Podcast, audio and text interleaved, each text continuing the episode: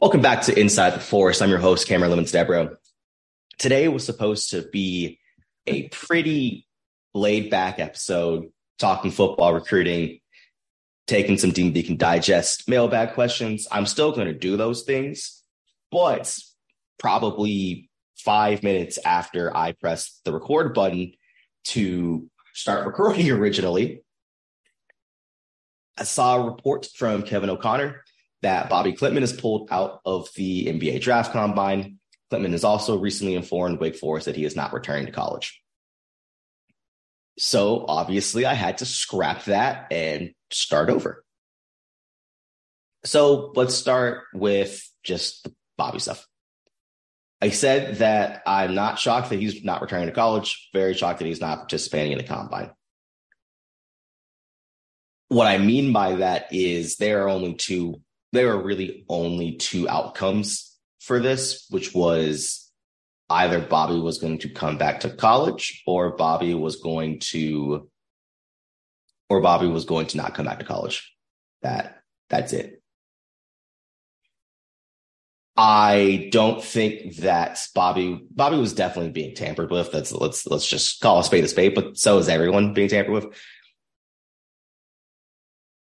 I don't necessarily want that to be as a thing of, oh, well, like certain, I know there have been definitely threads on other people's message boards saying they're thinking about this guy or this guy as this mystery sort of wing.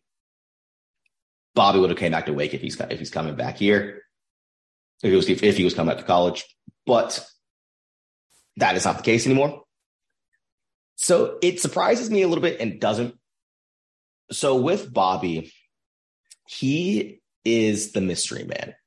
I've said this in the threads and I've said and talking to people on VIP threads and I've said talking to people.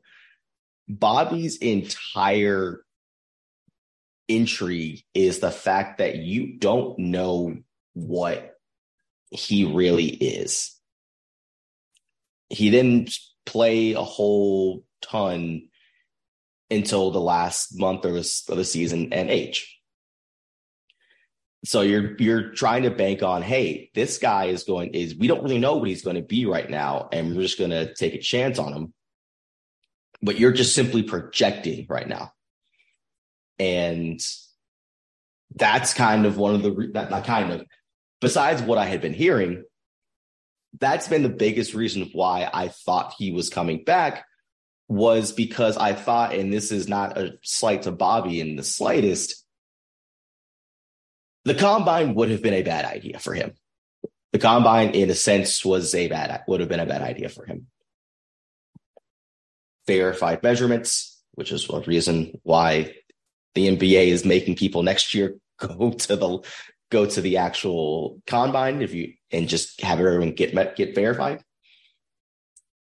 There was a reason he wasn't playing five on five and the things that he needs to work on in terms of just who he is he needs to get stronger. He needs he's more fast than he is quick. So in terms of kind of closing out it's it can it can be kind of a struggle for him.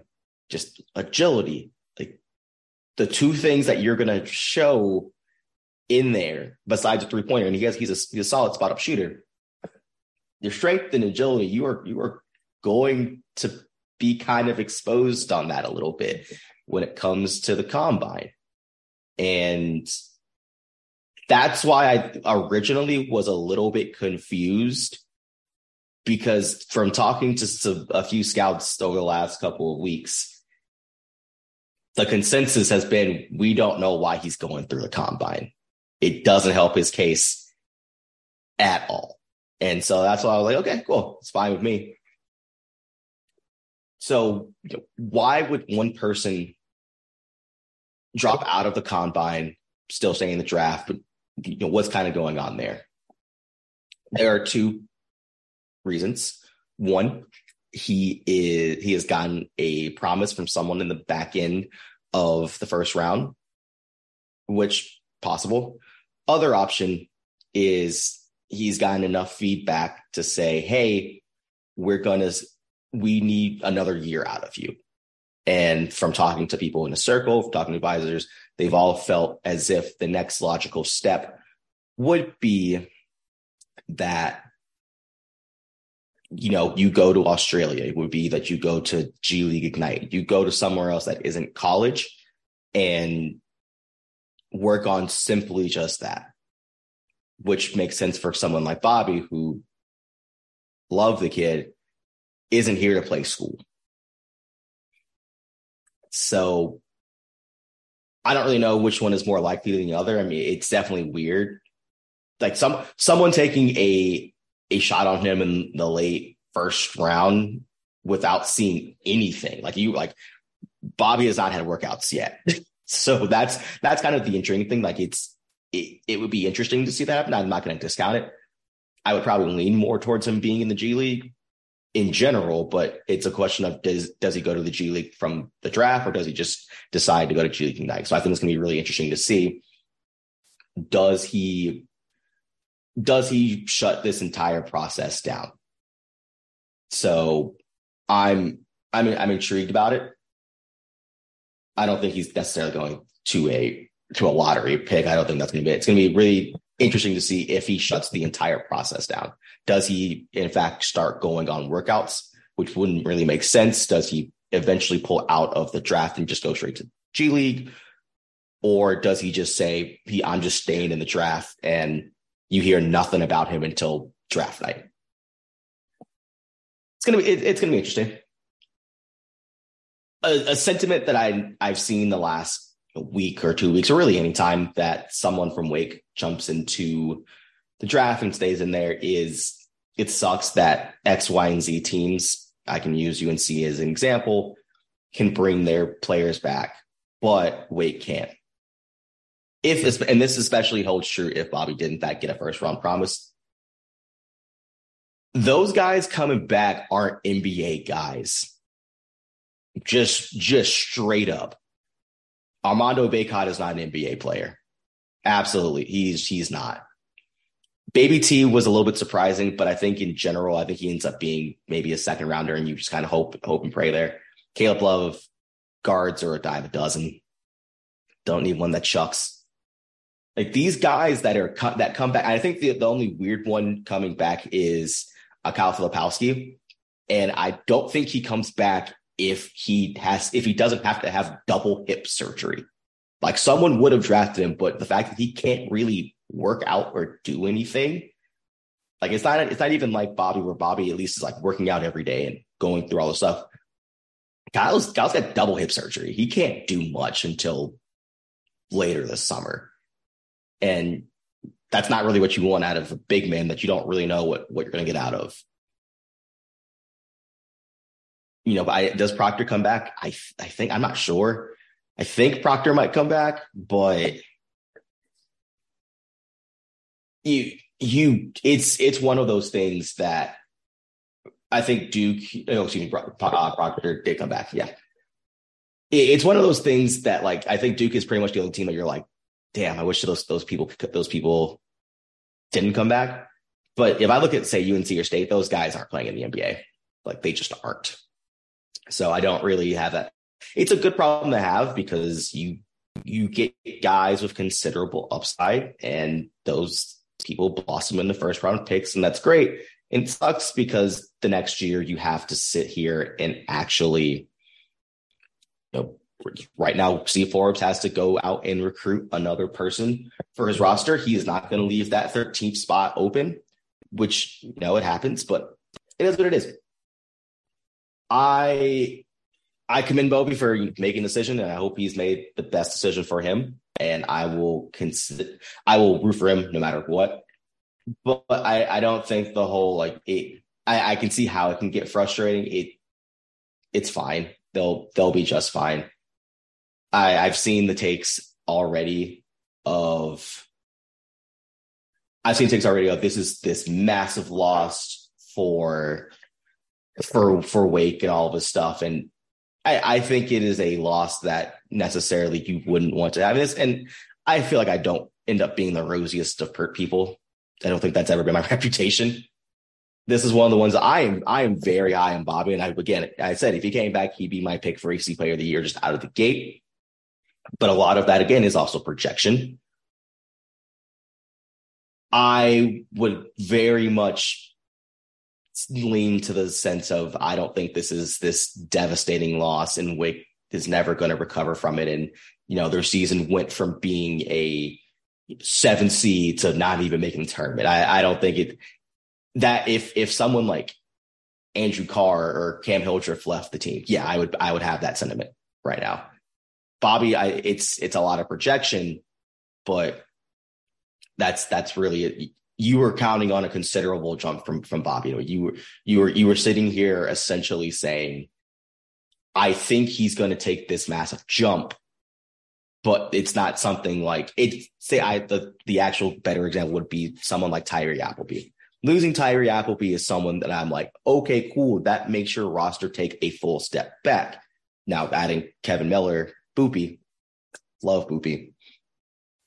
That lessens that blunt, that brunt like altogether. Losing Bobi, uh, someone you're trying to project, does not necessarily have the same sort of impact. So, I think I think they'll be fine. I, th- I think things will be fine it's to suck.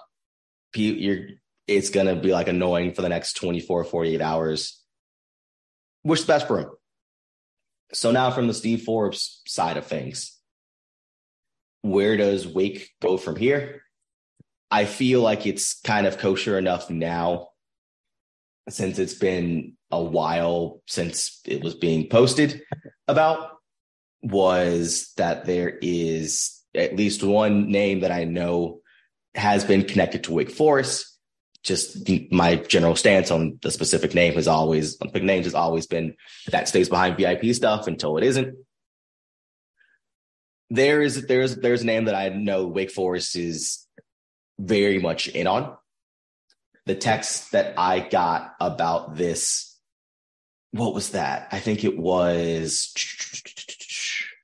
about three days ago. Yeah, so Friday was that Wake Forest is quote unquote all over him in case something happens. I think that tells you enough of what of what's going on. I've been very, very, very clear that around this time is when I expected Wake Forest to start being linked to people, whether they thought Bobi was gone or not. This is the time that you're like, okay, cool. Whether or not you've made a decision or not doesn't matter to me. It's a you we need to get our own house in order. And if your spot ends up being gone, like it, it, it's it's a not so much a leverage, it's a look, we have someone here that's ready to commit. We're coming up on a deadline. What are you gonna do? We we gotta we gotta have an answer either way, which sucks, but eh. But yeah, he is the Wake has been all over him. They are an active and early player, from what I've heard, and they were very much single. And I, I I tried to ask, dig around for names in terms of other schools, kind of picking out of it. And the the text I got back was Wake was singled out as as the place. So I don't. I'm not saying it's going to be a done deal. I don't. I don't want that to be misconstrued. I don't think it's a done deal or anything. I wouldn't be shocked if you heard about any official visits picking up this weekend can happen right about now because Steve Forbes is in Amelia Island because the ACC meetings are happening right now. So until I think they're happening until Wednesday, but I think they'll I I think they'll be fine, and I think that they'll bring a guy in to, at scholarship, and I think there'll be a a, a lot of a lot of fight between them and Marquise Marion, who it, I want to see if Marion gets on campus.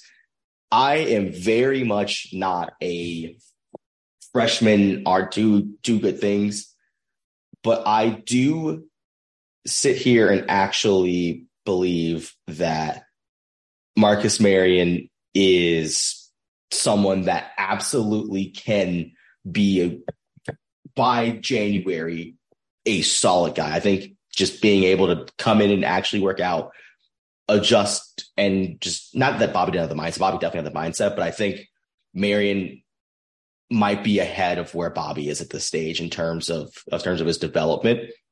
And so I think with a transfer in Marion at you know that four, I think they'll be I think they'll be good. So yeah, I mean it sucks, but that's that's just kind of where we are right now. So before we get into the rest of the show, let's hear a word from our sponsors. Survivor 46 is here, and so is On Fire, the only official Survivor podcast. And we have a twist this season.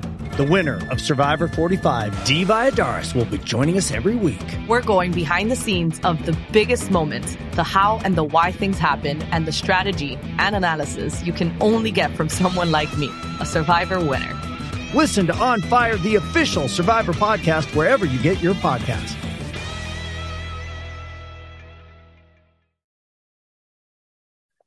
Football recruiting, a much, much, much lighter topic.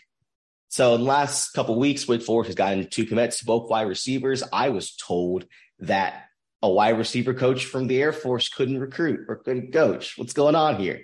Mostly fun. I it's mostly fun. Everything that I've heard about Audi Confessor, and it's pronounced Audi, I've got to make sure to sear that in my brain. But everything I've heard about Coach Confessor is that his infectious personality was just a check plus plus. Every person, when they meet him, apparently is just absolutely enamored with him. I when I went down for spring practice as well as the pro day, I remember talking and just interacting with him. I remember just being like, this dude's great. I I don't know this dude for more than five minutes, but this dude's fantastic. Everyone loves him players don't really care that much about the whole him coaching at Air Force. He's coached at other stops before that aren't a service academy. So it, guys, guys really, really enjoy him. So the first one was Marquise Barrett. Uh, he, I, I love Marquise Barrett.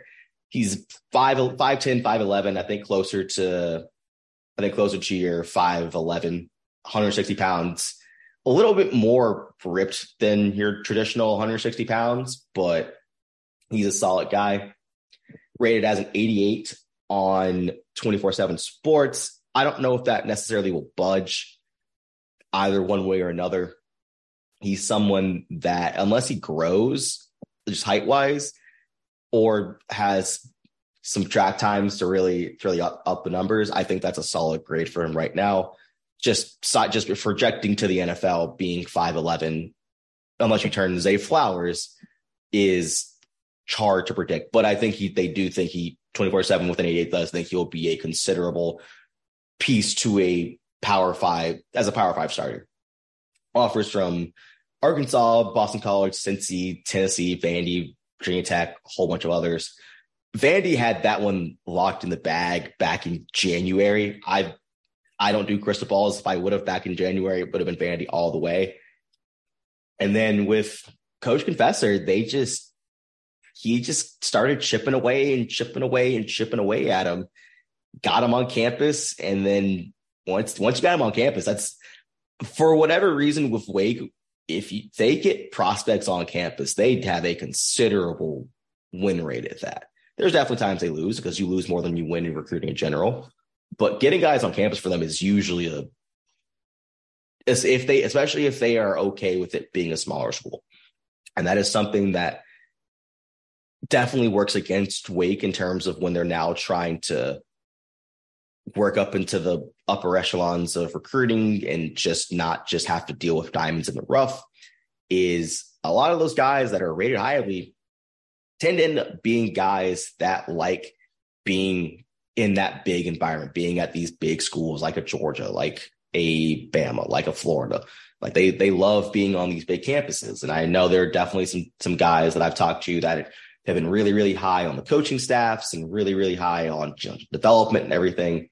But they get to Wake and they honestly get kind of turned off just because of how small it is. They feel a little bit claustrophobic there, which I understand. A school like Wake Forest just isn't for everybody.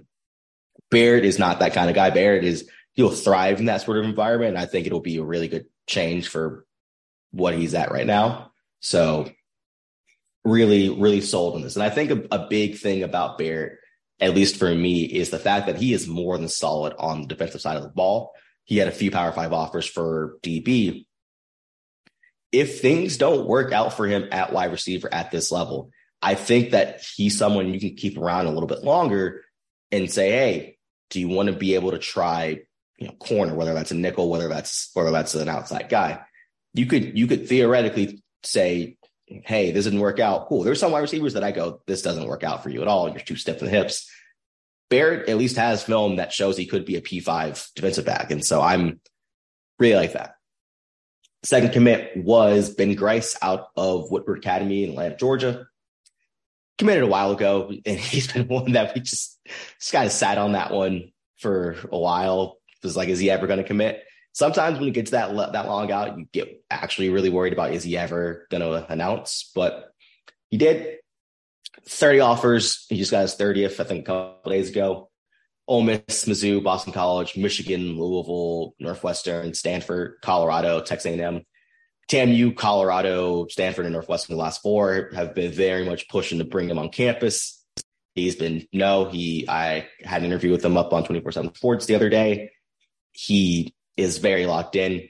It's a little weird. He's still posting offers. I don't, I don't really know about that one, but he's from talking to him, talking to people around him, he is solid on on not taking other visits. We'll see if that continues, but at least from the early indications right now are he's not taking visits anywhere else. He's fully focused. And one big thing for him is so a little background is that Grice was originally committed to Delaware for lacrosse. And that's part of the reason why he's an 87 with consider upside because hey, this dude was committed to a solid lacrosse lacrosse program before being a football player.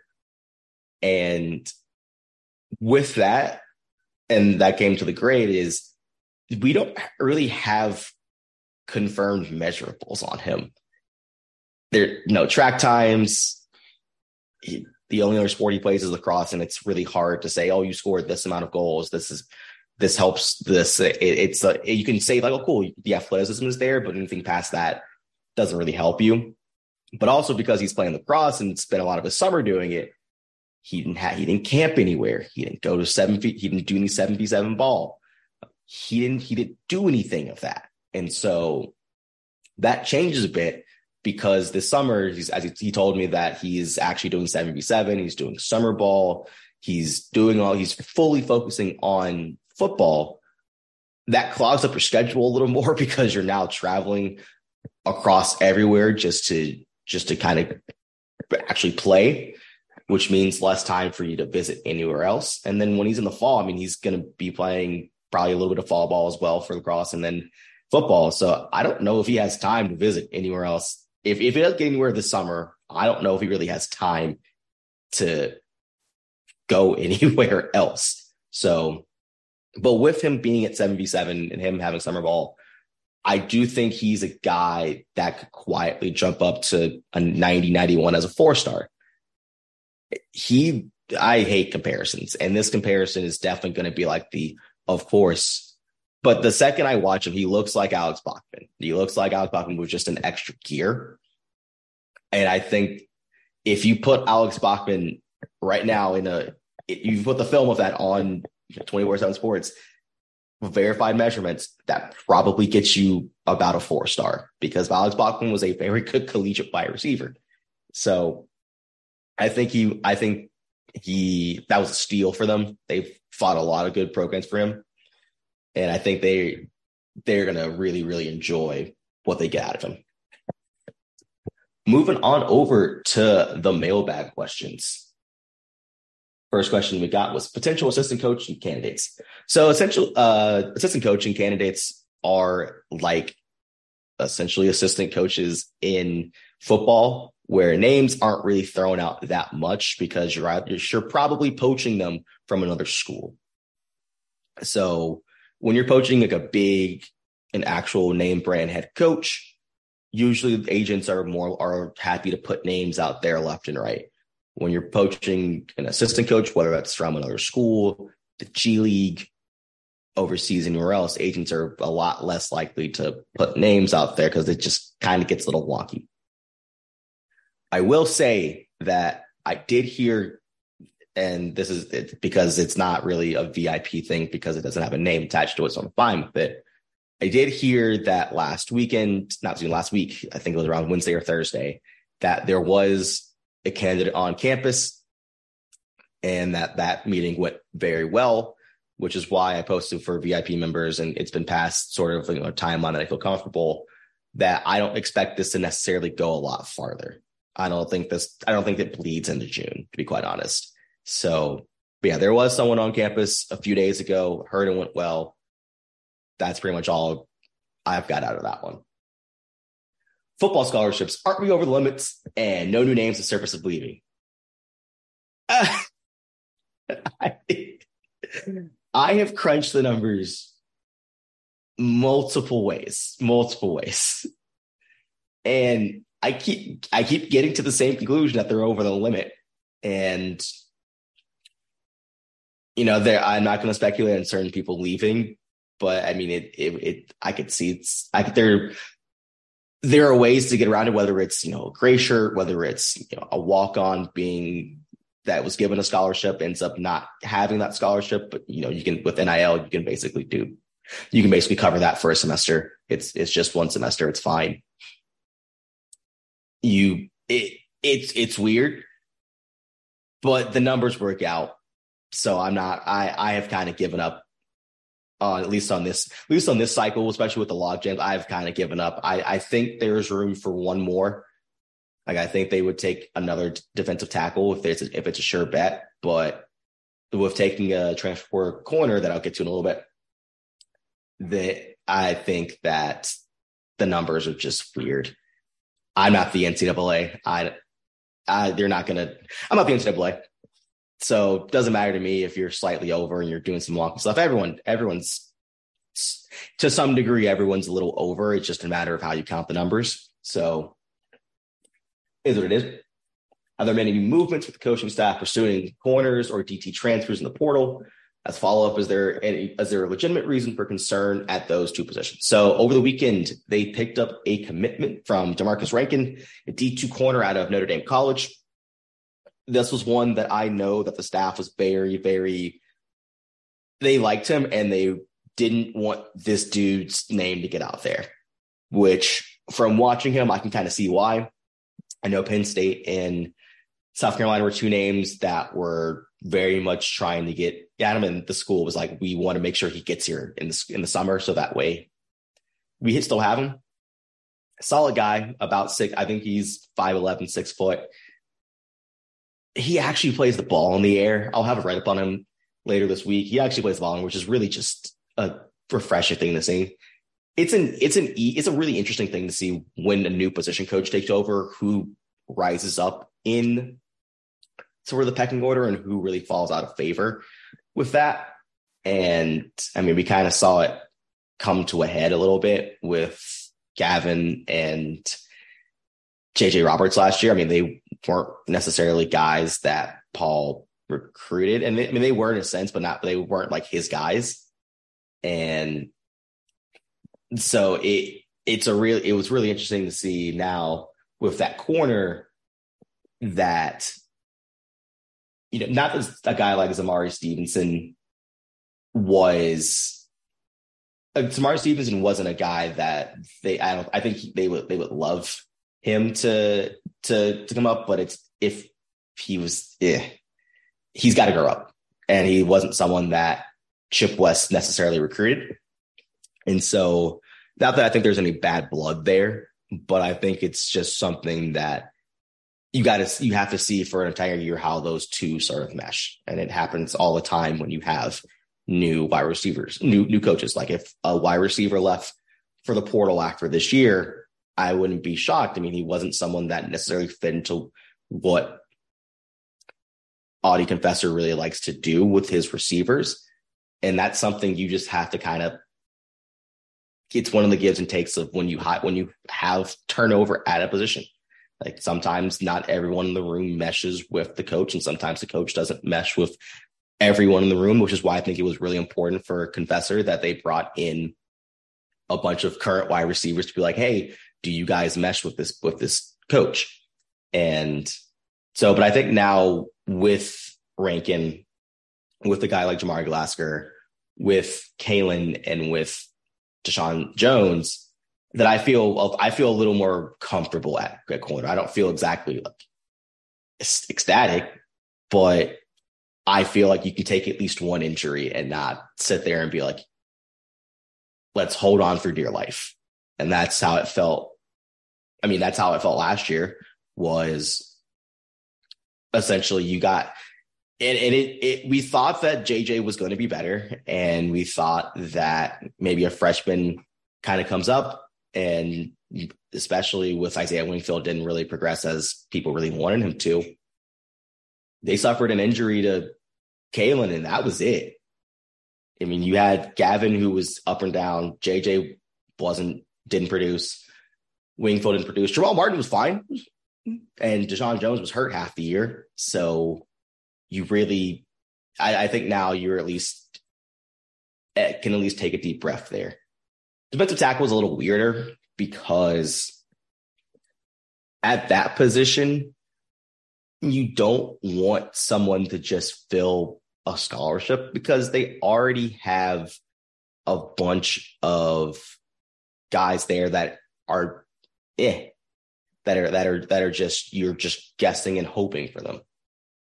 And I think there's there are a couple guys that I've heard them be connected to that I I've been shocked that they haven't pursued harder, but I've also been, yeah, you probably don't know if what they're what they are right now. And do you try to wait, get a scholarship on a guy that has multiple years of eligibility if they if you're not sure if they can produce at this level. So that's kind of the weird thing. I'm I'm a little more worried about DT, but it's more of I want to see Bryce Gagnes and Nick Herbig. If Bryce Gagnes and Nick Herbig can come in there and both be good players, I don't need I don't need my I don't need Kobe Turner. If you can go in there and be good players, then I can take a deep breath because I, I can I can sit there and say, okay, cool, Kevin Pointer, Nick Herbig, Bryce Gagnes, and then a fourth out of one of White Crespi or one of the incoming freshmen or a or a I'm blanking on his name from Isaiah Cheney or Justin Williams. If what if what you basically have six people to five or six people that you're like, can one of you guys just give us a fourth DT? That's a lot better than saying, hey, can two of you guys be DT2 or DT3? So that's that's kind of where you're at there and why I'm a little bit worried about it. But if these guys can come, if if Herbig can get in and he seems like he's adapted in terms of like learning. I've heard he's very quick learner from from what he's already been able to absorb, but I want to see him actually perform. And Gagnes should be good for fall camp because he he came back in the, the latter part of spring camp and was just behind. But if he can stay healthy, he should be good. Hypothetical one, Wake Forest goes 10 and 2, 11 and 1, 12 and 0 next year. What happened? So, so what happened if, if, you know, they win 10 plus games? Whew. 10 plus games means Mitch is the real deal, which I think he is. I think that's something that's going to already be a thing. I think, I think that's, that's it. I think you absolutely hit on corner, whether it's someone grows up in the fall or Antonio Robinson slash Trayvon West sit here and actually become freshman starters. I think you probably, if you're 10, if you're 10 and two, I probably give the losses to Clemson and Notre Dame. I don't, I don't know if they're, I don't know if they're big enough um, to, to, for that just yet. Next year they'll be big enough but I, I think right now they're not.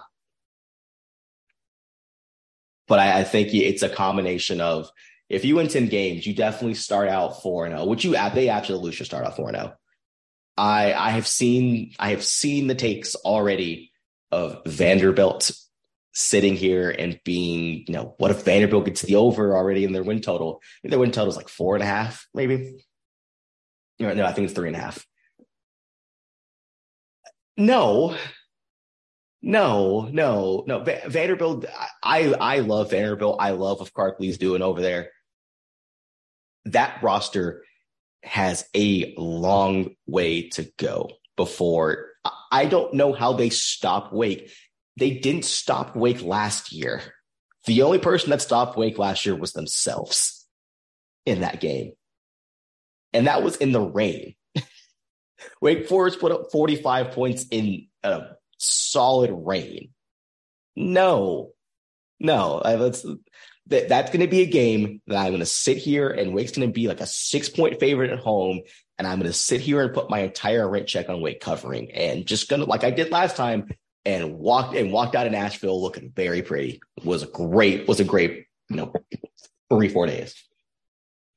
But yeah, if you're going 10 2, they probably start 4 0, lose to, lose to Clemson.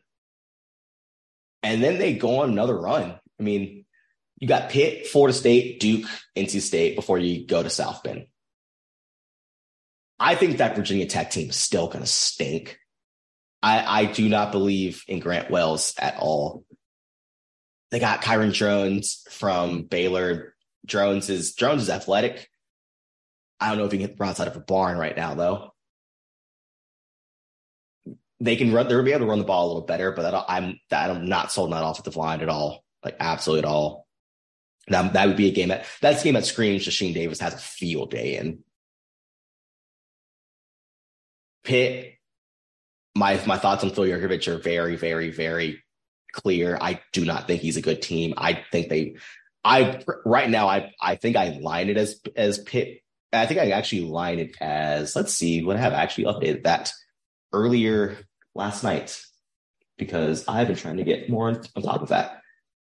Right now, I would line that as Wake as a as a slight underdog in that. But I think that's more so that a lot of the factors in right now are returning production.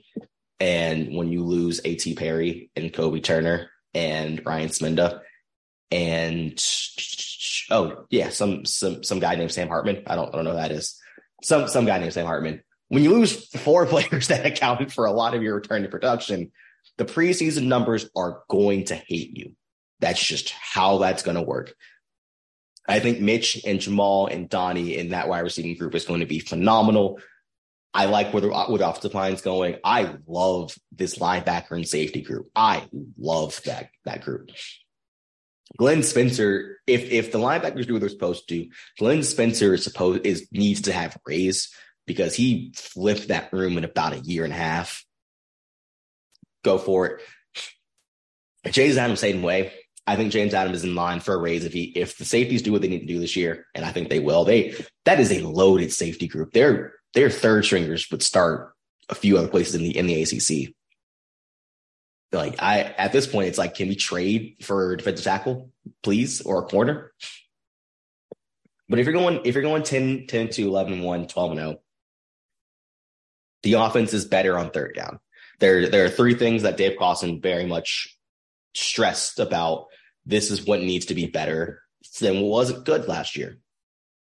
Third downs on both sides of the ball. And on the offensive side was more so in the two minute drills. They stunk in two minute drills last year. Absolutely stunk. Every single game that they needed a two minute drill to go out there and ice or win the game, they didn't do it. excuse me, except one. I'll give them the one they did have was Liberty. They they did they do Liberty. Clemson, nope. Louisville was a mess. NC State, nope. North Carolina, nope. Duke, nope. Like these games that they sat there and needed these like drives to just you just you just need to score score right here and you either ice the game or you or or you win it they just didn't, they just couldn't do it. And that's not what you expected to see out of the offense. Like, and, and and again, I, I know it can be kind of tricky sometimes. It's like, well, the offense still put up this amount of points, et cetera, et cetera. That's great. You gotta, you gotta be able to score when it counts though.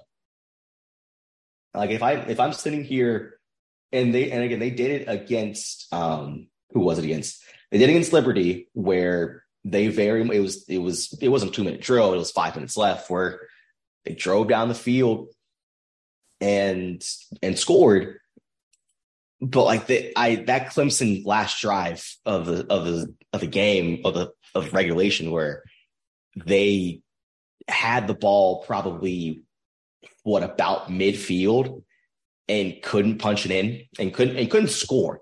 It was it, it wasn't it wasn't just you didn't even need a touchdown at that point. Let's see, I'm pulling the playbook right now. You get the ball with you get the ball with what is this? Yeah, with four minutes left.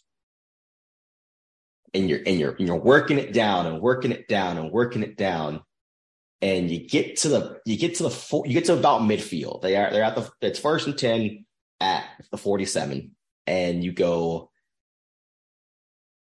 rush rush for minus three, sack for minus four, and then a twelve yard and then a twelve yard pass that with about fifty seconds left puts you exactly at midfield with the game tied.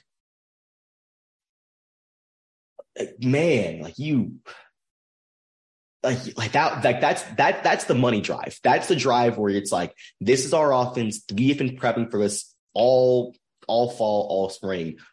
We just need to go and just get ourselves in field goal range and we win this game. And that's tough. Like you like that can't happen. Same thing. I mean, the Duke game sticks out to me a little bit because that was a that was a blatant like you just needed a drive. You you needed, excuse me, you needed just you have you have the ball. I think was what two minutes left in the fourth quarter, and again, this is it's not all on one person. They're they're it's a team sport, and so I'm specifically not as I haven't been naming names, but they get it down three points, two minutes left, and you get a 11 yard pass, and then drop, drop, drop, three straight drops and then a pick.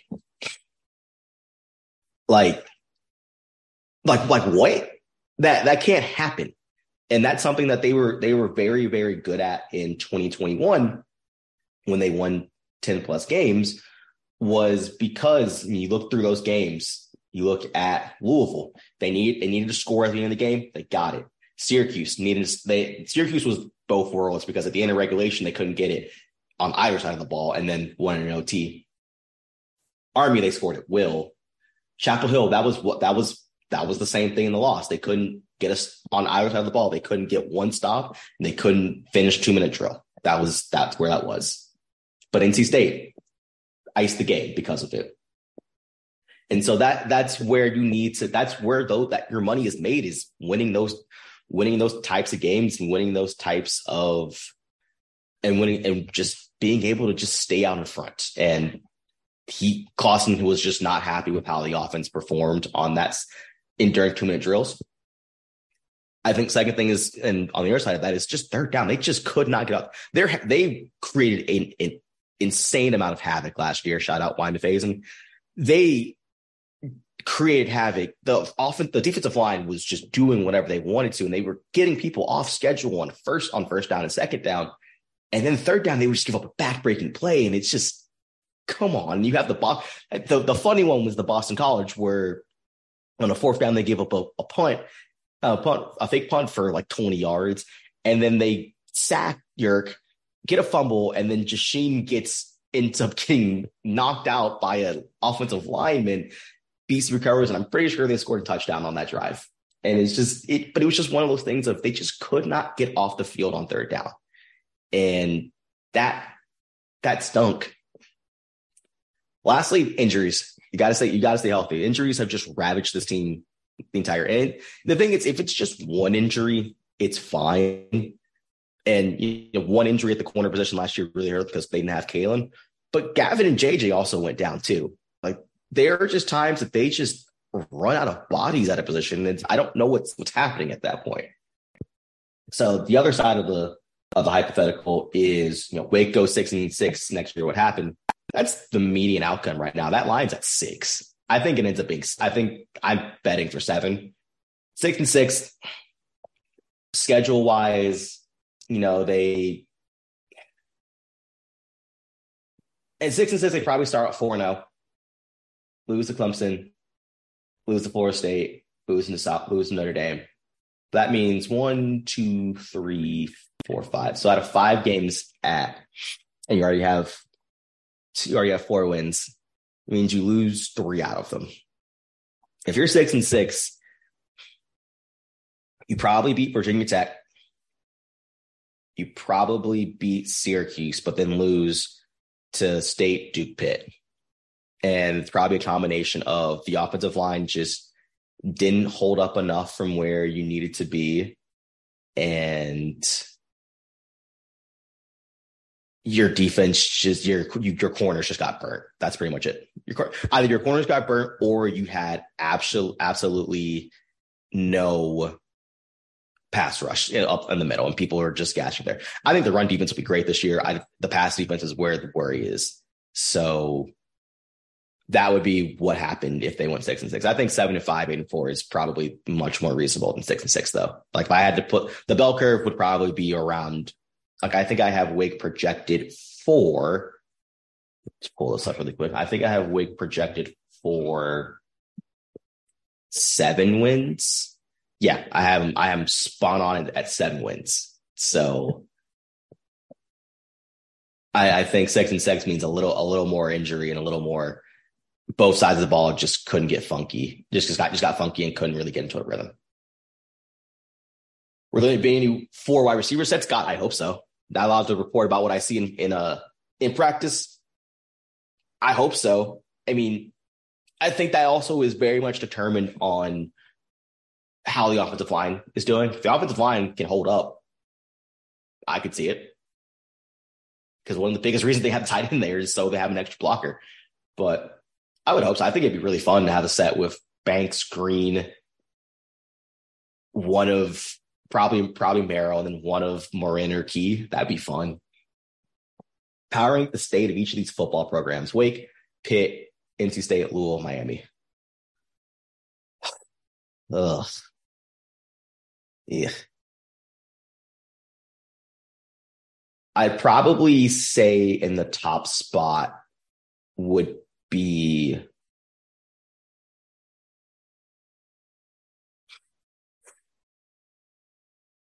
Ugh.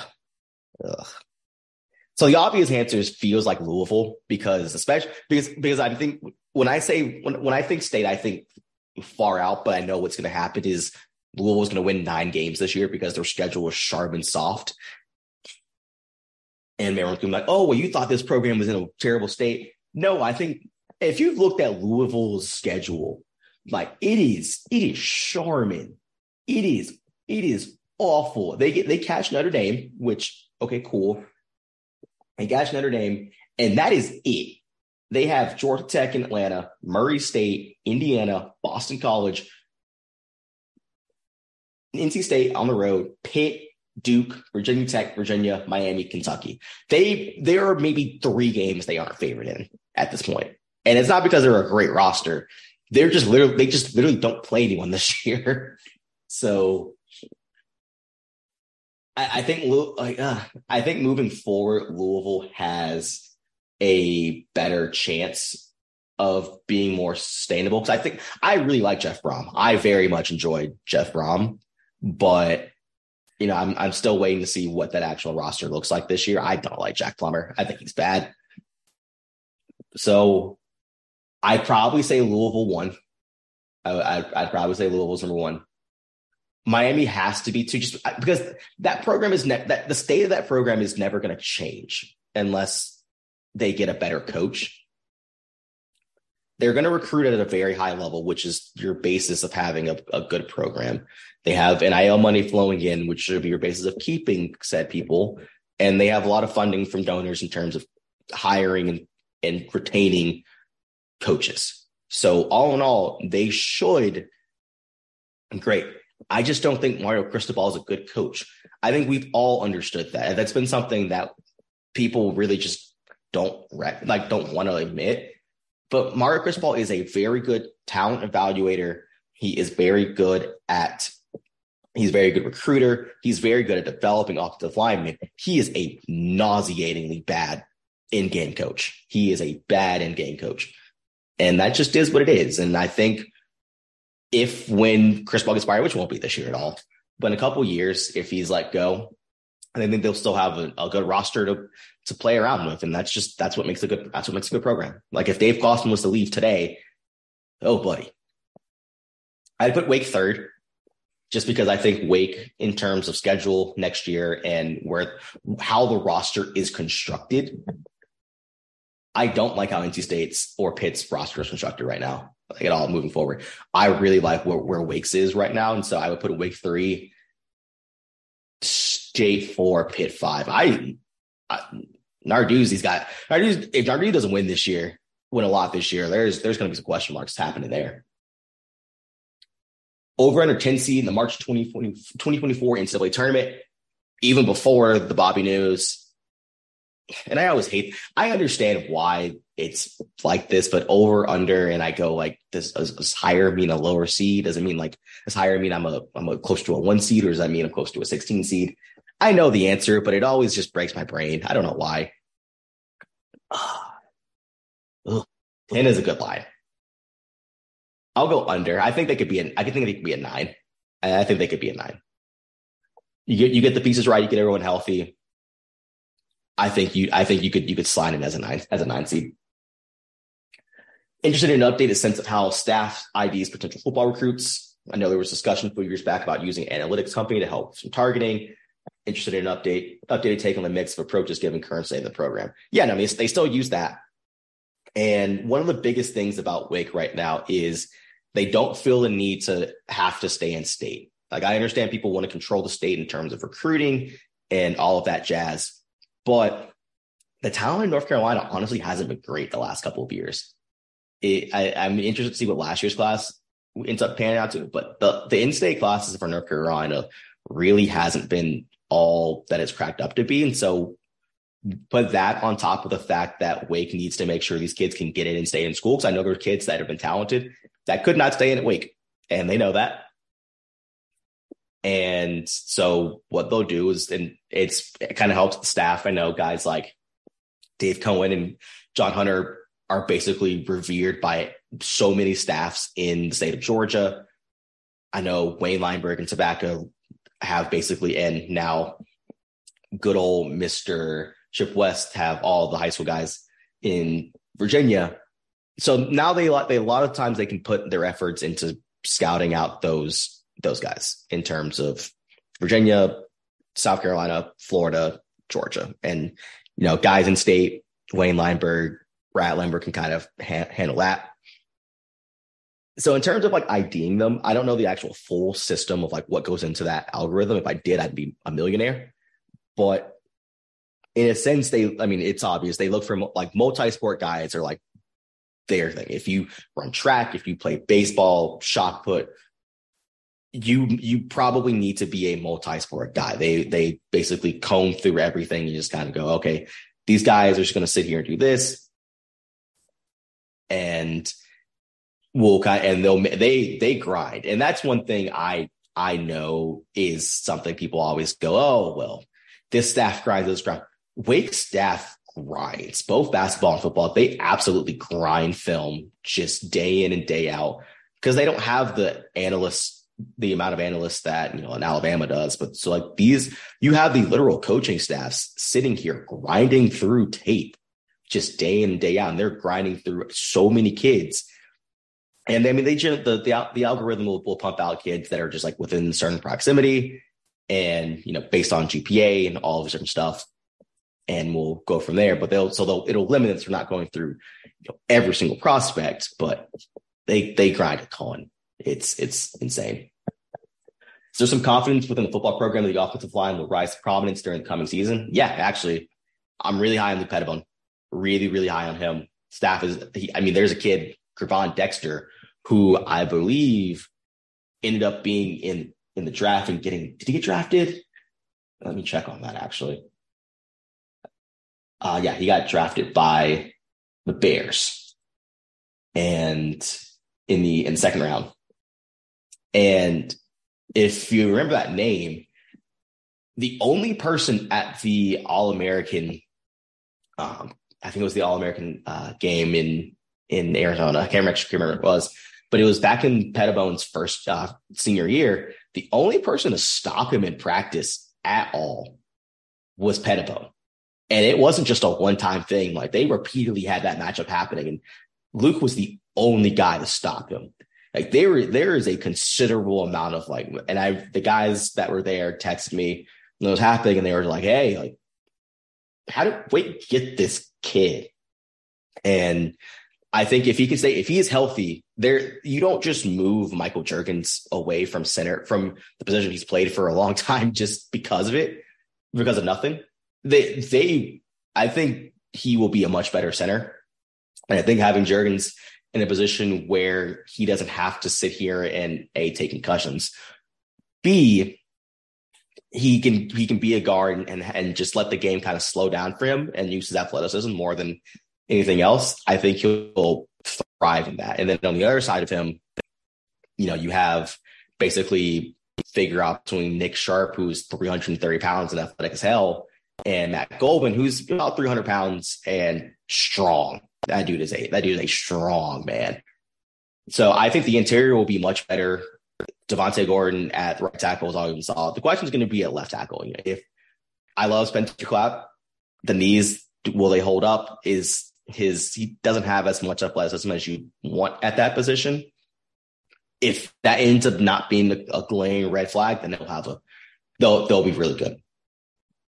Which basketball transfer do you think will have the best impact next season? Slash play the most Hunter Sallis by far. Uh, well, okay, play the most Boopie because right now, I mean, it, it's Boopie is giving the keys to the car. Have the biggest impact? I think it's Sallis. I think Sallis is.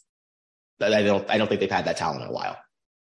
Which basketball freshman do you think will have the biggest impact next season? Play the most? I think it's between Parker and Triple M, and I'm gonna go. I'm gonna go, especially with Bobi not being here. I'm gonna go Triple M. I think there's a direct opening for a guy like him to play, and I, I think he takes advantage of that. I still I understand a decent amount is unknown about this team. I need Bobi and Efton Reid who, need, who needs a waiver. What would you say are realistic expectations for next season? Tournament. I think realistically going to the tournament. This is a this is a, a, a year where I think Steve Forbes is going to push all of his chips in to say, let's go as far as we can. I my personal expectations is not so much go as far as you can, like make the final four. If you do, great. I am on the the idea of especially if you can get Reid in, um, if you can get Reid a waiver, and obviously fill his 13th this 13th spot tournament. I, I think you should. I don't know about what I haven't gone through wins and losses, but I think this is one where you should finish. You should win a couple, a game or two in the in the in tournament, be a probably four or five in the in the AC tournament.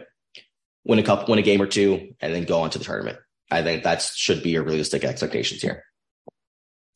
Last one's update potential timelines on Bishop Boswell and any other high priority basketball targets from 2024 class. So I know that recently there was a lovely, gigantic man by the name of John Bull. He plays at Sunrise Christian, Wichita, Kansas. He is the number 25 prospect in the 2024 class, seven foot one, 190 pounds. Like I think borderline five star at this point. He released a top, I think it was top seven, I want to say, and Wake was included, even though they had only offered a solid couple of weeks ago. It was top eight. Top eight was Wake, Florida, Missouri, Michigan, Texas, UConn, Southern Cal, and OTE. I think they're a little behind in that one. I mean, they've had a relationship with them, but the offer came a little late.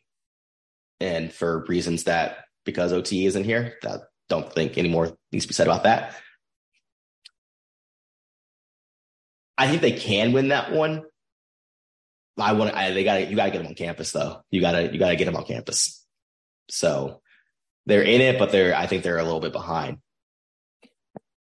In terms of Boswell, Boswell right now is focusing on playing basketball. Uh, we'll check back in on that probably in July, um, August. But right now, Boswell is focusing on, on playing ball. He's he is very he is very driven that. I really like where they where they sit with him right now, and they they're pushing.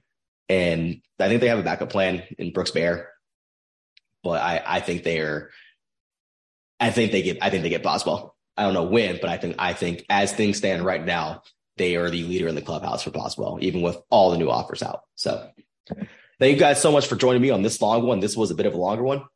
And as always, go Dees.